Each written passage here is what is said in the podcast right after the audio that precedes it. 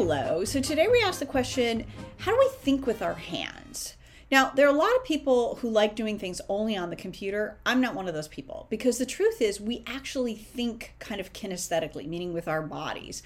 So when you write something down, it creates a different pathway in your brain to remember stuff. I do this all the time. Every single thing that I write, I write on a yellow pad first.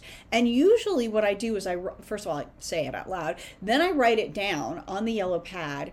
And once I've written it down, I remember it better.